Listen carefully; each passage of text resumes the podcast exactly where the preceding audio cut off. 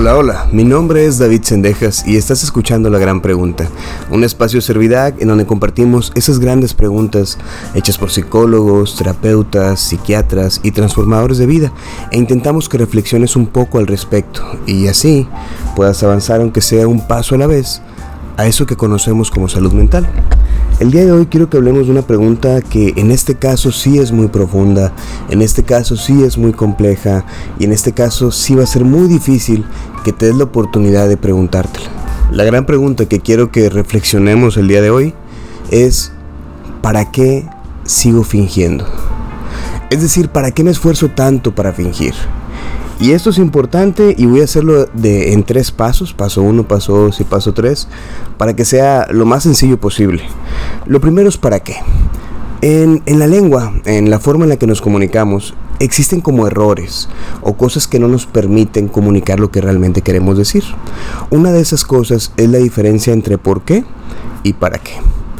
Si tú le preguntas a un niño o un niño te pregunta a ti, oye, ¿por qué el cielo es azul? Tú vas a decir, ah, eh, lo que pasa es que entonces los rayos del sol hacen esto.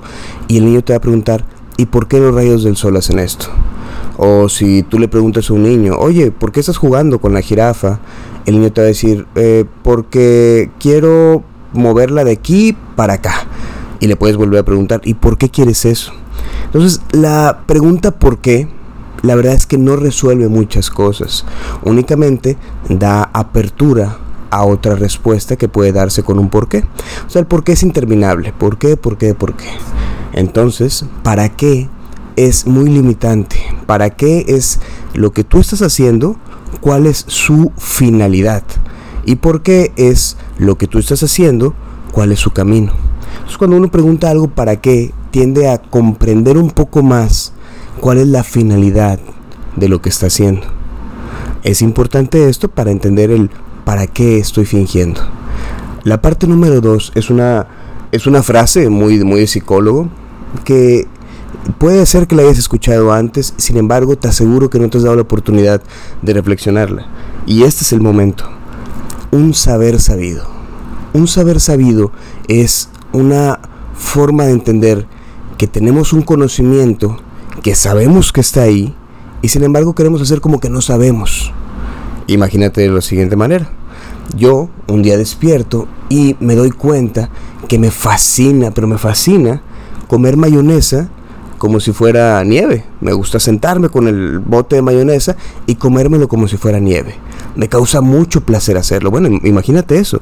Entonces, ¿cómo le voy a decir al mundo que hago algo así?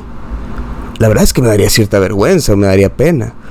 Y esa es la razón por la que ni me voy a comer el bote de mayonesa y mucho menos se lo voy a decir a alguien. Va a ser algo que yo voy a saber dentro de mí, pero que voy a preferir hacer como que no sé que me gusta eso. Eso es un saber sabido. Es decir, son esos conoceres, son esos gustos, son esas cosas que pasan dentro de ti y que tú prefieres hacer como que no están. El ejemplo más sencillo de entender esto, y la verdad es que se dice con mucho respeto, es el hombre o la mujer homosexual, que resulta que pensamos, muy malamente, que la gente descubre de un día para otro que le gusta a la gente de su mismo sexo. Sin embargo, no es cierto. Las historias usualmente terminan diciendo yo siempre lo supe, pero no lo quise aceptar. Eso es un saber sabido. Es decir, mucho tiempo hizo un gran esfuerzo por hacer como que no sabía que le gustaba la gente de su mismo sexo. Y es más, muy probablemente hizo acciones e hizo actos para demostrarse a sí mismo que eso que él ya sabía de sí no era cierto. Bueno, eso es un saber sabido. Es algo que está dentro de ti, que tú sabes que está ahí, y sin embargo haces un esfuerzo increíble para hacer como que no sabes eso.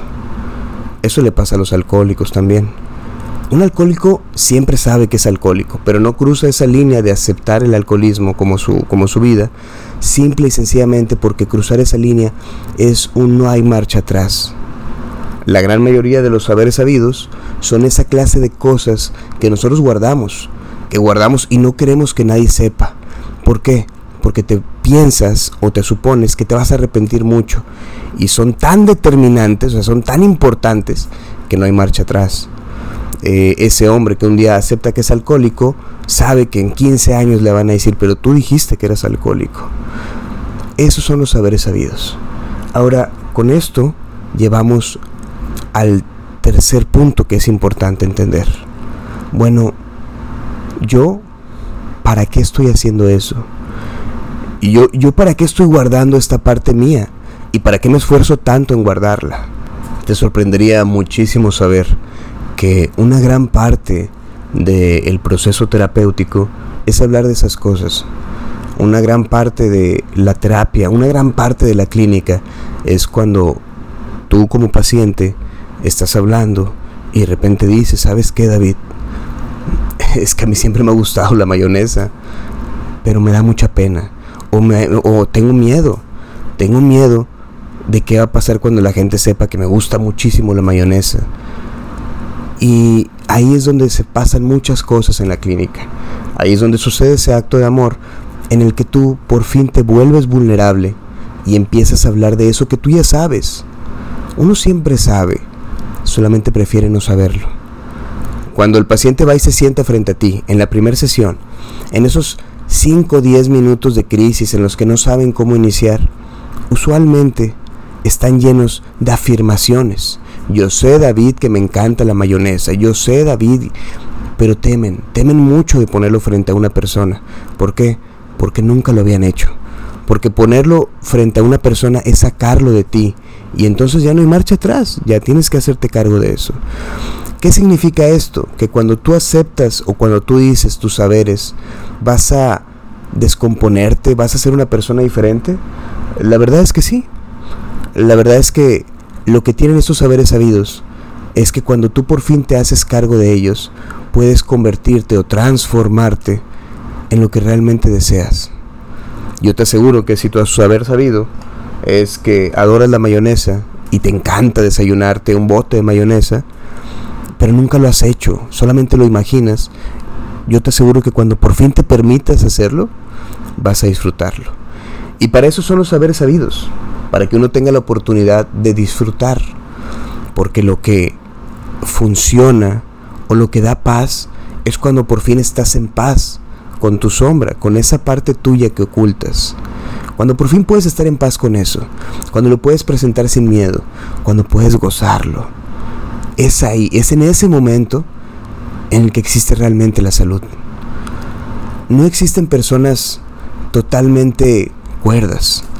Existen un montón de personas descompuestas que te aseguran que están cuerdos y por dentro sufren. Sufren, ¿por qué? Porque les gustaría mucho sentarse y jugar videojuegos.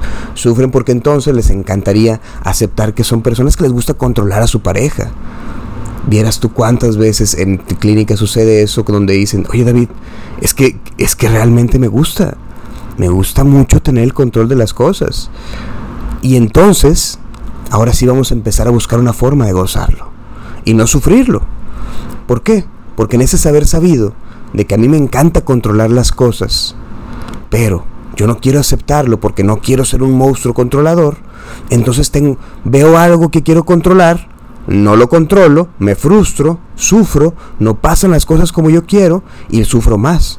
Sin embargo, si tú te das cuenta que te encanta controlar las cosas, vas a poder seguir un camino simple y sencillo para que puedas buscar algo que controlar y que no hagas daño. Un ejemplo que tengo que, creo que da mucha luz en este aspecto es que hubo un tiempo que estuve atendiendo a un médico traumatólogo.